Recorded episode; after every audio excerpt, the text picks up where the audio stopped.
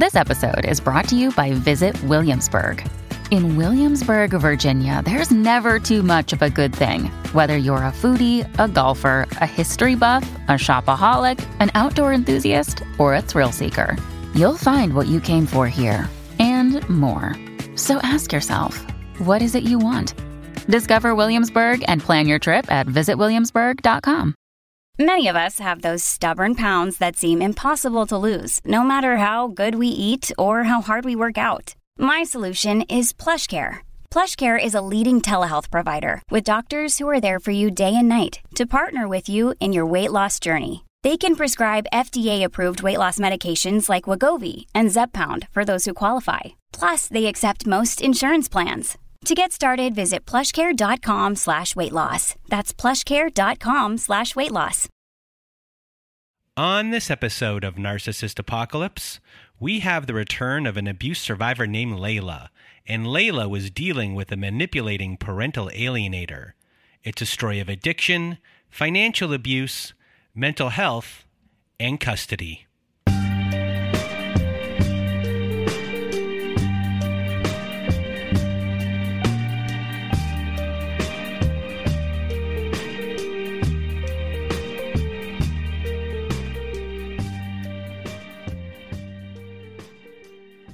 Welcome to Narcissist Apocalypse, everyone. I am Brandon Chadwick, and with me today we have the return of Leyla. How are you? I'm good, Chad. And for those that don't know you, you were on our show on July 19th, 2019. We've known each other now for uh, four years now and I'll leave the link to your episode in our show notes. And uh, for those that don't know your story, you were in a relationship with a police officer who became physically abusive, and you had to flee North Carolina for Florida with your son. And the police officer eventually only got a slap on the wrist from the police department, while you've had trauma related issues ever since. However, today, as part of your story. We will not be discussing really the police officer that much because you've had other issues that were going on with your previous relationship to the police officer, and that person is the father of your child. And we're going to be discussing custody and parental alienation from that relationship and the father of your son and you weren't really aware of what type of person this ex was until the events that we are going to be talking about today really started to unfold. So, before we get to the custody things, what is going on with you and what is going on with your child as they are a huge part of this story? Um, oh my gosh, it's just I'm trying to think even where I want to start. I'm thinking the timeline of the demise. So my son is now 15 years old. He's in a residential rehab facility. Um, he's doing a lot better. He's been in rehab for seven months. He actually gets out this week.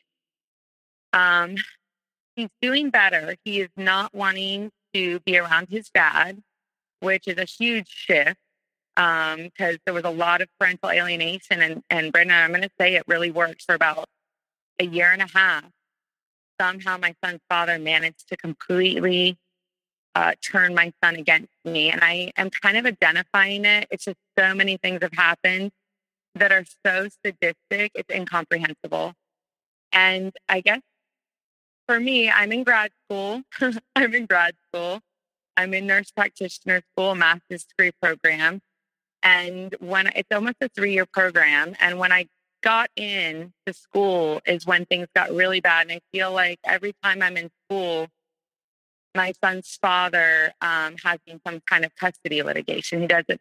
He did it when I was in nursing school, um, and now he's doing it, again. But the only nice thing is that he and his spouse um, can't financially abuse me like they did the first go round. I was a CNA making ten twenty five an hour, working on a trauma unit, and I remember putting that custody um, stuff. Was, I had to put it on a credit card. It was like ten thousand dollars it me years to pay off. So now I'm in a much different place financially because um, I work at the club. I'm in a, I'm just like it's such a socially unacceptable job being a dancer at a, a strip club. And I hate it. Um, I really do hate it. Um, but my son's father lives with his wife, his ex wife. We're going to get into that.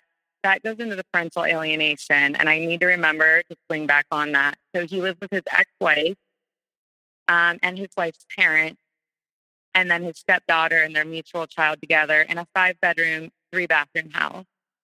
And so you've got potentially four adults contributing to his legal funds. And I am one person.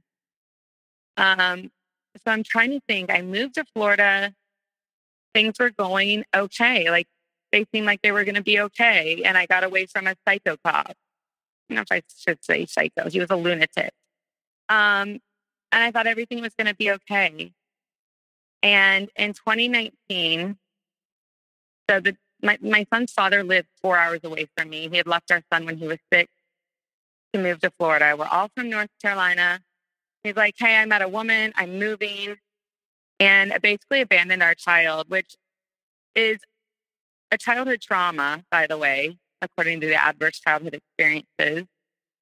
So he moves to Florida, um, barely sees our son, loses 50 50 custody because he chose to just move away for no legitimate reason. Being with a woman isn't a good reason to leave your child. Um, so I got primary custody of our child. And when I moved here, he, I moved to an area where my, my mom was. Um, today, I don't talk to her anymore. Um, so that's something that's been recent. And I also don't talk to my older sister anymore. And I'm just like, I'm trying to think what happened when I got here. He started wanting to see our son. We were here for about eight months. And I moved to a city where my mom was. I wanted to be near family so they could help with my son because he was 12 at the time. And um, I don't like leaving him home alone when I go to work at night. So I moved to a city four hours away from dad, which was much closer than where we were. And about eight months into our move here, he started wanting to see him every other, he started wanting to see him every other weekend. And I said, okay. And then would not come get our son. So we started having little arguments about that, but not, no big deal. And then I remember one night I woke up, just something had woken me up and I had a bad feeling. I'm like, oh, I've got to figure out what this is. So I get on Google, I get on the internet, and I just search and search and search. And it's so funny. I come across this. The dad lives in this little like hodunk town out in the country, like EFE. And in this town, whenever you get married or divorced, they publish it in the local newspaper. So I Google him and his wife's name. And it took me hours. And I finally come across an article that popped with their names in it, like it fit the, the Google search. And I had to go through, I found divorces and marriages with a page number. I go to it and I could not believe what I was seeing. The two of them got divorced and didn't tell anyone, didn't say a word to anybody. It was like a secret divorce. And so the next day, I get up super early and I drive all the way to dad, the dad's town, four hours away, and I go to the courthouse. And for a dollar a page, I obtained their divorce papers. And it's 31 pages long. And it was really odd. It was basically very similar to um, me and me and the dad's custody order. And so apparently they didn't even have to go to court. They went to a lawyer together, came up with a divorce agreement, and filed themselves and had it filed by the courthouse. And didn't tell anyone they got divorced. They're still living together. My son hasn't said, "Oh, dad and stepmom got divorced." No one knew, not even my son. So the really interesting part, and this is the very sadistic part, and this is the long game. My lawyer refers to as a fascinating long game. So on the very last page, it says my full name.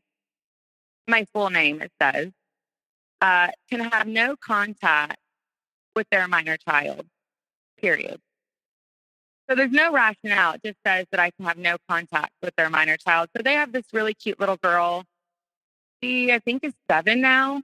And the only time I've really seen her is at pick up and drop off. She's super cute. Um, she's super sweet, like all little kids are. And the only real contact I've ever had with her is saying hi to her, and I would bring her little presents. Like I'd bring her clothes. Um, I got her a Doc McStuffins nursing kit one year for Christmas. So always very nice to this little girl. I've never done anything to this kid. So I learned. I guess it was last year. It was last year I learned. Um, basically, they had done that and presented it to my son as a restraining order. My son was 12 when they got divorced. They show him the, this court document. It's all official, signed by a judge, and portrayed as a restraining order that I am so dangerous that I can't be near their minor child. And then to further solidify this false narrative, they stopped bringing the little girl to all pickups and drop offs. I have not seen that little girl at pickup and drop off since 2019. And then, gets worse, my son's father and the psychotic abusive police officer start talking to each other on the phone. And then my son's father lets my son talk to my ex on the phone. And these two grown ass men implicating my 12 year old child. And, and Brendan, I never told my son um, that I was abused. Uh, we didn't have cable TV at the time, so he didn't see it on the local news station. Um, no social media. Like he was so little um, when that all happened. And I sheltered him from that. And he was never home when I was being abused because, again, cops don't abuse when there's witnesses around. Um, so my son never would have known about it. And then his dad decides to expose him to this. And my son starts to believe both of them. And he's like, Oh, she she had him falsely arrested. And he actually texted me, he's like, You're going around pretending like you're some battered woman. It's all lies. But yeah, the he somehow managed to um, pit my son against me, make him think I made the whole thing up, um, showed him the divorce papers, presented it as a restraining order, and pretended I was dangerous. And so my son starts to become very defiant. And I call the dad for help. And so basically what it's what it's been for the past several years is if you don't give me our son, if you don't hand him over to me, I'm not helping. Um, I had our son in a private Catholic school for three years. He liked it. Uh, I'm not Catholic, but my son loved going to Catholic school, and I paid the tuition by myself and dad wouldn't help pay for any of that, which was fine. But um, he started telling our son, you don't need to go to Catholic school. You're not Catholic. And you just don't need to be there. Public school's so much better. And just kind of counter parent, just the counter parenting is something that's just been constant and it's become so severe. Um, the lawyer put in the most recent motion that we are incapable of counter parent. We can't co parent at all. So eventually you pull your son from private school and put him in the public school system like your ex wanted. And more signs of your ex's bad influence on your son really start to show. So walk us through this. And uh, the first, the first week at school, principal calls me, need to come get your son. He's been drinking alcohol. And I'm just like, what the fuck? So he had stayed at his dad's house. The dad gets him three weeks in the summer. And then he comes back to me for two weeks. And then he goes back to dad again for three weeks. So apparently, um, the drinking, this is where this is where the really bad stuff, there's a lot of really bad stuff in here. Um, our son had gone to his dad for the summer and he had just turned 13 years old. In May, May 1st, he turned 13. He went to his dad's in June. And unbeknownst to me, dad dad wanting to be Disney dad and um, Mr. Cool Cat started that is when he started giving our son alcohol. And again, just so incomprehensible to me that a parent would give a child alcohol and expose them to an addiction. So I don't know this is happening. Again, he lives four hours away. We only communicate really on talking parents. And my son comes back from his visit over the summer, and just something was different with him. just something was different. I don't know any other way to describe it. Just something was different. And I had my older sister babysitting him at night when I would go to work. I just don't like leaving him home alone. And she was she would be watching him at night. And one night I came home from work and I go in my bathroom and there is vomit everywhere. and I don't know from who or what. And I go and check on my son. He's sweating. He's wet the bed. He is he is drunk. And apparently my my sister had had Tito's at the house. Like after he would go to bed, she would drink a mixed drink and then go to bed herself. Well, my son got up and went and snuck her Tito's and got completely wasted on it. And so I'm just saying, is this just him experimenting? Um, because again, I don't know that dad gave him alcohol all summer. So I'm not, I'm just thinking, oh, this is maybe teenage stuff they talk about. And so um, I, I get rid of all the alcohol in the house. Well, then he gets alcohol from a neighbor down the street. He gets fireball shots and gets drunk on the side of the house. Um, and I'm just like, oh my God, this is like a real problem. And I end up not having my sister, my older sister, end up not having her babysit anymore um, because I just don't trust her not to have alcohol in the house. And it went on for a year. The dad giving him alcohol went on for a year. And so that summer, they had gone to a hotel in Orlando for vacation. And they went to the pool bar and left my son, who was, he just turned 13. They left him. And, and, and we've already, they left him, his little sister, who was four at the time, and then the older sister, who I think was like 16. They left them alone in a hotel room while they went out gallivanting the town. And the reason I found out, because he's like, oh, don't tell your mom I'm giving you alcohol. Don't tell your mom. She babies you. She babies you. Um, and that's been like a reoccurring theme is like putting me down as a mom saying I baby him. I do not baby him. I treat him age appropriately. But my son gets back from his dad's and just things don't seem right. And I decide to go through his little little flip phone, cell phone. And the dad forgets to delete the messages. So basically, um, the dad, my son reaches out and he's like, Where are you guys? He's like, We're at the pool bar. My son's like, Can I come down? He's like, No. And he and then the dad says, You better keep your shit together. Like just the way he talks to our son is so inappropriate. He says, You better keep your shit together. And my son writes back, I didn't drink the drink yet, so I'm fine. And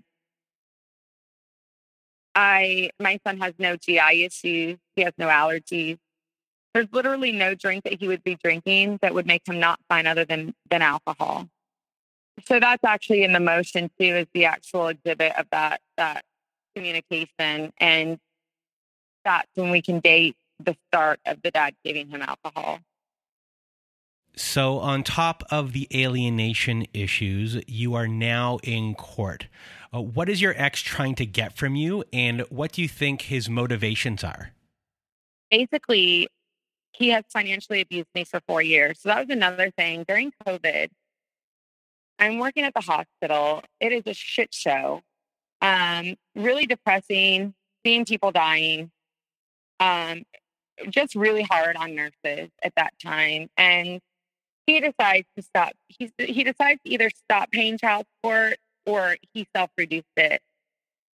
So either I would get child, he would go three months without child support, four months without child support. When he did pay, it was like four hundred dollars.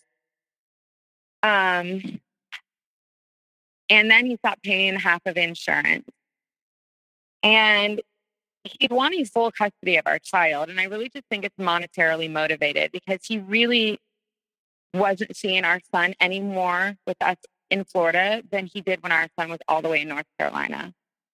Um, so like doesn't he hasn't been to a school meeting in a decade. He doesn't ever take our son to the doctor. Like it just doesn't make sense why you would want custody when you're not involved. I mean, I sent him a report card and he writes me back, why does it say fifth grade? Like did not even know what grade our child was in. Um, he wants full custody. And one of the things he's using against me Um, and he is, so I won a recent case. It was about two and a half months ago. We went to court. So the, the order in which the motions were filed is the order in which they have to be heard. I don't really give a shit about child support right now. My goal is like custody. This is like emergent. Um, child support, I would have been fine dealing with that much later on, but unfortunately, it goes in order. And so we had a recent case. He had actually gone up into that case. He had gone 13 months without sending me any child support. He stopped helping with all, he hasn't paid medical insurance in years.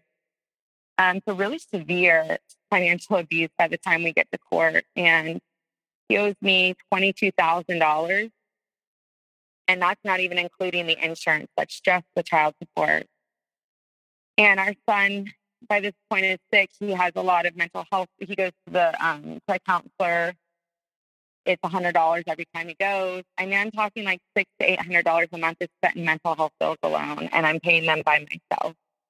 And I want to mention also the dad refusing to consent to medical care. Um, and I haven't been letting him see him now that I know all these things. I know we say like, ooh, parental alienation, but when there's abuse involved, it's not parental alienation. Like I'm protecting my child, but he's wanting full custody and he's using my stripping job against me. Um, he put some really nasty things in his motion that's like now looming around in a courthouse. Um, he's saying that me working as a dancer is detrimental to our son's mental health and basically told our son how he should. So that's another thing. He told my son that I worked as a dancer, which my son never knew. I wear normal clothes when I leave.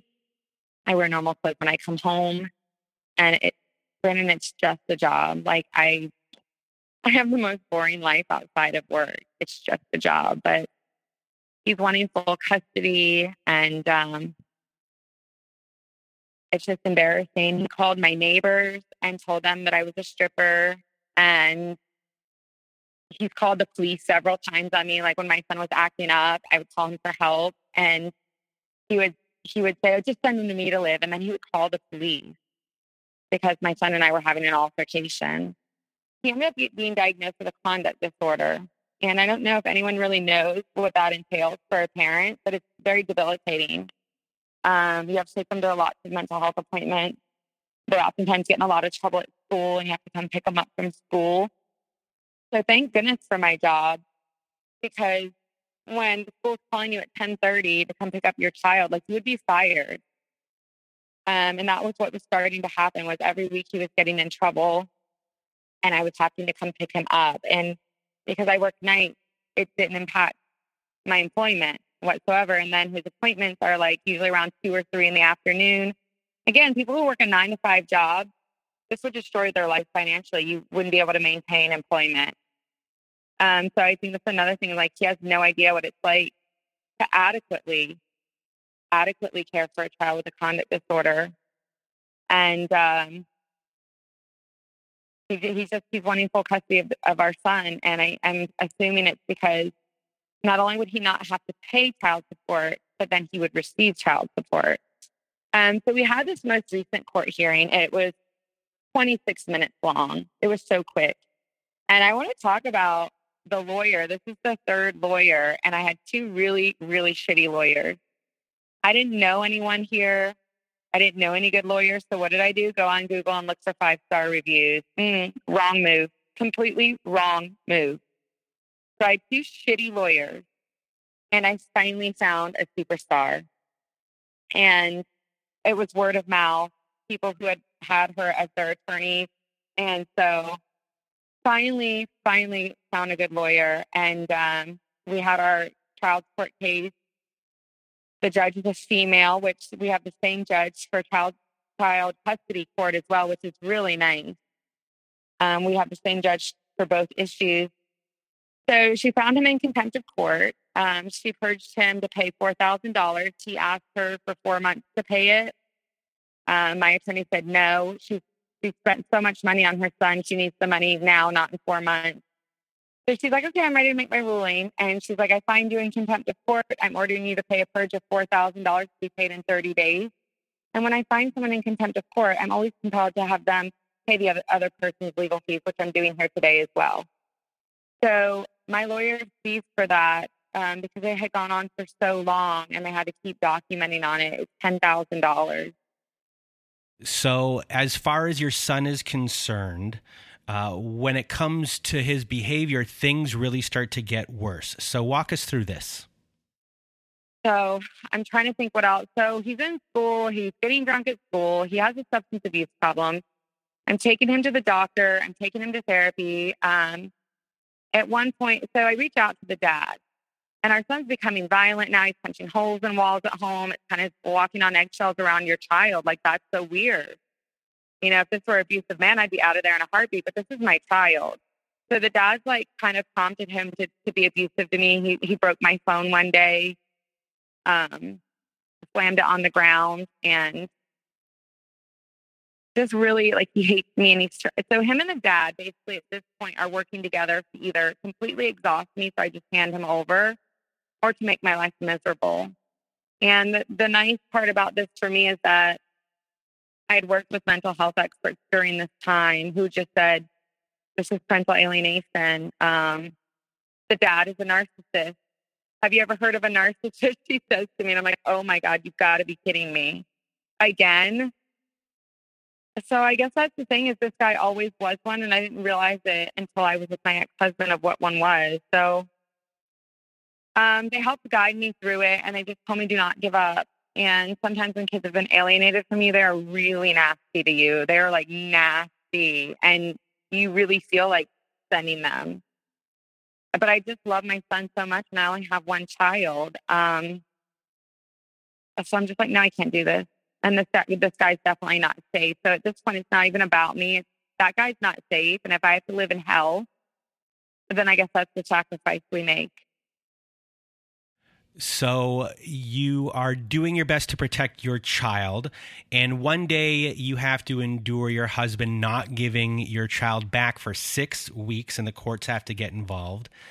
And you know your son's dad is doing his best to fully alienate you, and your son is really not doing well at this point. Uh, he has addiction issues, mental health issues, and you're trying to get him to rehab, but your ex fights you tooth and nail the whole entire way, and he will only let him go to an outpatient program. And these things and communications about this stuff. Uh, really will only help you going forward, even though you don't see it at, as that at the time. So, you know, from this point, what happens from here? So he writes me this text he's not in need of boarding school nor rehab. Um, file a motion and leave me alone. And uh, I mean, I don't know what to do. So I get him in intensive outpatient therapy. It's not covered by insurance.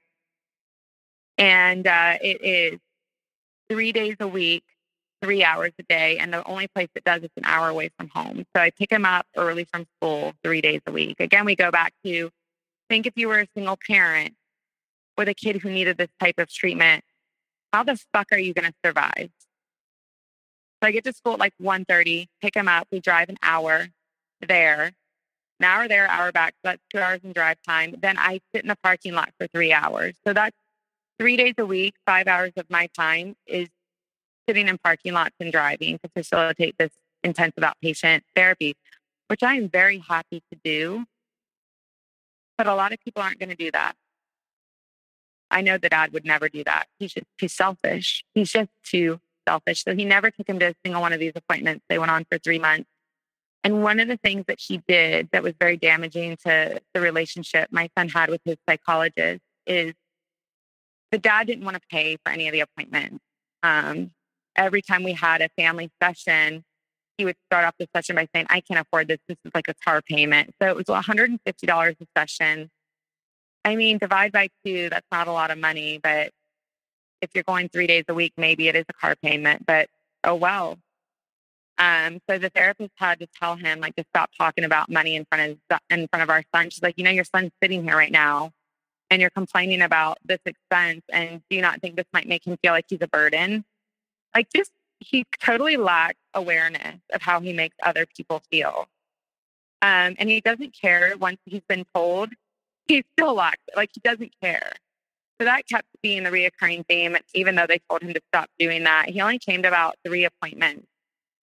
Um, and I'm trying to think what else he did. Oh, so the main thing he did was um, he called the psychologist one day, and I don't know what he was calling about, but he called him, and the psychologist didn't call him back. So when, when you make a phone call to a psychologist and you want to have a conversation with them, it's not free. You have to make an appointment with them. And the dad wants everything to be free. So the psychologist didn't call him back. He's like, we'll talk about this when you come to session. Well, he never came to session. And basically what he did is he told our son, doctor, doctor care about you. All he cares about is getting paid. And so that just ruined my son. It just ruined him. He's like, I don't want to go there anymore. Um, so he sabotages the treatment. And this is now the second therapist that the dad's done this. Like whenever he feels like they're coming, they're like seeing issues with dad, dad sabotages the treatment. So the therapist before that said dad was misogynistic and was very abusive towards me. And and then he didn't want him going there either. So he ruined that relationship for a while. Go back to him, and um, none of us knew that his dad was giving him alcohol during this time. So it's not working, and we don't know why. Um, so I send the wife. It says he doesn't get better; he gets worse. His addiction gets worse. Um, because again, this wasn't appropriate treatment. When you have a severely addicted teen, intensive outpatient therapy might not be the appropriate treatment, but this is the only treatment that I could legally have done. And that's a really infuriating thing to happen when someone's educated in the area of, you know, medical things and you can't even get your own kid help and you know the proper treatments to get for them. And you're just, he just has me in these shackles. They're the invisible shackles. So he is essentially letting your child drink. He's brainwashing him while your son is in a very, very vulnerable, vulnerable position. And then your son starts to get into more trouble. And your son got into the back of a car of a friend uh, at the public school that he was going to. And your son had no idea that the car was stolen when he got in. So, what happens from here? This is where the kind of kind of a blessing in disguise, I suppose. Um, he now has a court date. Juvenile judge, which I actually really like the juvenile judge. He's like a really nice grandpa, but you wouldn't want to like you wouldn't want to like piss him off though. Like a nice grandpa, but you wouldn't want to piss him off. And he he gives my son 30 hours of community service and six months probation, like with a curfew. That was it. And I'm like, oh no, no, no. I tell the probation officer, I'm like, he needs rehab. I've been trying to get this child in rehab for a year. So we end up having to come back to court. They have me take him for an evaluation. And when the evaluation comes back, um, we go back to court. And this is where I really learned about the alcohol. This is this was the changing moment for my son and the parental alienation. This is where it kind of changed for the better, I suppose. So while my son was waiting to go to court, he had stolen a neighbor's car, like took it on a joyride and brought it back, but didn't park it in the same spot. And he ended up not getting arrested. The neighbors, you know, the car wasn't wasn't injured or anything. The neighbors were like, you know, we're not going to press charges, but damn. And I want to say also the dad was letting our son drive. So he wasn't only just giving him alcohol. When he was 13, he was letting him operate a motor vehicle with no license on city streets. Now the dad was in the vehicle, but I did hire PIs, and that's why I know that he did that which is also being used in this upcoming custody case. And letting your kids drink at 13, letting them drive vehicles, like these are really grossly inappropriate behaviors. So now he's learned how to drive, and now he's come back to me and stolen my neighbor's car and operated it beautifully. He never should have been able to get that car out of the park. It was backed in between the driveway and their truck. He had to do a very strategic three point turn to get out of there. So he steals this car he has his next upcoming court case, and the dad comes to court. She didn't come to any of the other hearings, but he's going to come to this one. I have to say, he finally consented to rehab a year later. He consented to rehab, signed consent. The place we sent him to, because he was so delayed in getting care, he was so bad off. The place we sent him to said they couldn't they couldn't manage him. They're like, he needs a higher level of care. So it's kind of like I want to say it's kind of like having a lump on your breast, and and you wait a year to go to the doctor and now it's metastasized. So we can treat you, but it's going to be harder. That, that substance abuse is no different than that. Mental illness is no different than that. The longer you wait, the harder it is to treat. And so that is exactly what happened. We send him to this place. He's discharged after seven days. They're like, we can't do this. He's, he's, he's too bad off. So they say he needs a higher level of care. So again, I reach out to the dad and I send him a couple recommendations. He ignores me. Then our son has his next court court case, and he has now stolen this car. After he got out of the first rehab, he stole the car. Now we're going back to court, and the dad's like, you know what? If you can't get your fucking shit together, you can just go to fucking jail. That's what he told our son. He's like, I'm going to tell the judge that you stole that car. And, you know, my son hadn't been convicted of it, hadn't even been arrested. The neighbors said it's, you know, they're not that it's fine, but they're like, we're not going to press charges. So the dad threatened him outside of the courtroom. And I said, if you do that, I go, do you see this backpack I have with me right now? I go, I know you so well. You would hurt your own fucking child for fun. I go, in this backpack, I have you letting this child drive with no fucking license. And I have messages that are indicative that you exposed him to alcohol at the age of 13 years old. And that here's the letters from all the doctors recommending treatment. And your little fucked up text saying, file a motion and leave me alone. There's no problem with him. I go, don't you dare tell that judge anything about this car. He needs help and healing. He doesn't need to go to fucking jail. And it shut him up. I'm telling you, Brandon, I don't go anywhere without that box of evidence. And those are just a few little morsels. Um, and that was the changing moment. And my son, that was the day he said, You were the one who gave me fucking alcohol for a year. And now you're trying to send me to jail because I took it too far. Um, so yeah, that was the changing moment where the parental alienation stopped. Um, my son had picked out a place he wanted to go where I guess some of his um, peers had gone. So he picked out the place and um, the judge ordered it. The only reason, the only reason that my son has gotten rehab is because of the juvenile court judge, because we still haven't been to family court. I filed a motion, the, the beginning of all of this, still has not been heard by a judge. So I guess in this time, how are you coping throughout all of this? And how is the relationship right now between you and your son? Oh, the coping throughout all of this. I don't know. I view it as a war. People are like, oh, you need to go get a facial. You need to get, do you stop in the middle of a war to get a facial? No, you do not. I am in a full blown war. Um, that is my coping. That's my coping. I sleep when I can. I take lots of naps.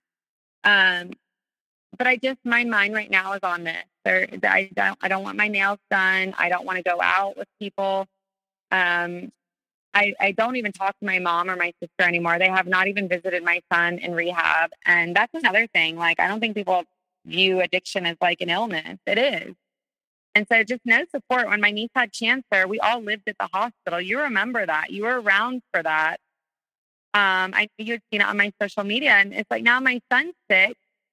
My niece is doing great, by the way, but my son's really sick and none of these people measured up. And I'm like, oh, this is, I, I just stopped talking to them. Um, how I'm coping is, is just, I continue to fight. I continue to get through school um, because that's going to elevate my income so I can be a better provider to my son with or without the dad's help. And and just every day, my brain's spinning of did I miss any any evidence? And just getting this, I have a I have a shoebox now. It's turned into like a, a big suitcase. Just obtaining evidence. That's my coping is making sure I have a rock solid case. And and the lawyer told me that when you have something like this happening, and I did ask her, based on all the evidence, is it okay that I keep this child from his dad until we get to court? I need some safety nets in place. Um, she said, absolutely. She goes, no one ever really says this, but while you're waiting to get to court, as a mom or a dad, you have a, a, a human right to protect your child. And she's like, I would never tell you to be in contempt of this order we didn't have all of this evidence. It's not just me saying he's he's an alcoholic, he's on marijuana to the point where it cognitively impaired him. It's it's actual evidence, and that's super super important in any high conflict custody case. Is doctors' notes, evidence, screen grabs, just constantly documenting like it's your job, like you're getting paid to do it. Um, and as far as my son, Uh, the place he's at really worked hard with reframing his thinking. And my job is no longer an issue to him. It was only an issue because his dad told him it was an issue. Um, so we've really rebuilt our relationship, and it's been really nice because the dad has had very limited access brainwash him, and that's been the big issue here is the dad brainwashing him. And going forward, one of the things that I'm asking for is Talking Parents does have um, a phone capability of recorded phone calls. Both parties have to consent. But just there's no drug test for brainwashing. You know, he goes to dads and drinks or, or does marijuana. We can test for that. There's no test for brainwashing. Um, so figuring out how to combat that and prevent it in the future has been where I've been kind of focused on. Um, but yeah, I mean, I, I don't know. I'm still in it. I'm hoping we have a good outcome. I'm confident that we will because of all the evidence and all the neglect and, and giving our kid alcohol and letting them drive vehicles and going against medical expert recommendations.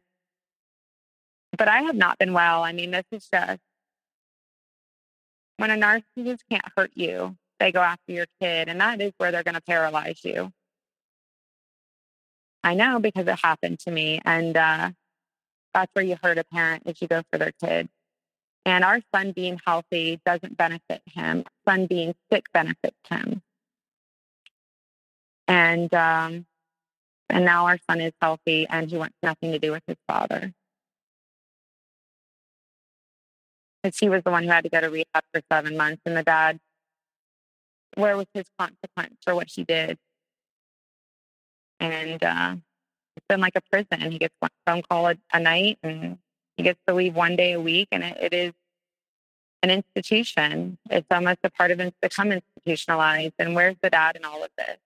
He barely comes to see him. I live at that facility. I'm there three days a week, if not more. Um, I know all the staff by name, and and I told him, I'm like, I'm in this crazy car with you. And that was one of the things I told him. No matter what you do, I will always love you, and I will always be here for you. And um, when you're going through parental alienation, it's really important for your kid to know nothing they say or do to you is going to make you stop loving them. And that is what one of the experts at that behavioral health center had told me is you don't stop because if he goes to live there, he doesn't stand a chance. Well, Leyla, I really want to thank you for being here with me today. And I'm sorry that you are still going through all of this. You know, that there is no resolution right now. And, you know, telling your story today and continuing your story and the effects that have happened with your child um, is terrible, but it's going to help a lot of people understand, you know, the things that uh, your ex has tried to do uh, you know the ways that you were blindsided and you know the things that might be going on in the background and all of the work that you put into kind of figuring this out. And uh, you know your son is now you know seeing who you are in comparison to uh, your ex. And i'm happy that that step or at least the initial parts of that have have taken place as far as your relationship with him in in the healing in, in eventually when it comes to you know the end of, of the court and everything. So just a really big thank you for for being here and just being you and showing everything warts and all today. And i just really can't thank you enough for being here. Thank you so much and i appreciate it and i appreciate you. I still listen to your podcast every Sunday. Um, it still helps me. It's been the one thing I've done since I left my ex-husband was listening to your podcast and it still continues to help me. So thank you, Brandon. And I hope that I be offered some helpful tidbits for others going through it. And hopefully I will have a win and all this hard work and all this money um, will not have been wasted. Well, Leyla, I really want to thank you for being here with us today. And if you want to be a guest like Leyla was today, please do go to our website at narcissistapocalypse.com Top of the page, there's a button that says guest form. When you click on that button, it takes you to our guest form page. There you can read all of our instructions and either send us an email at narcissistapocalypse at gmail.com or fill out our guest form and press the submit button. And please do send it in the format that we ask for.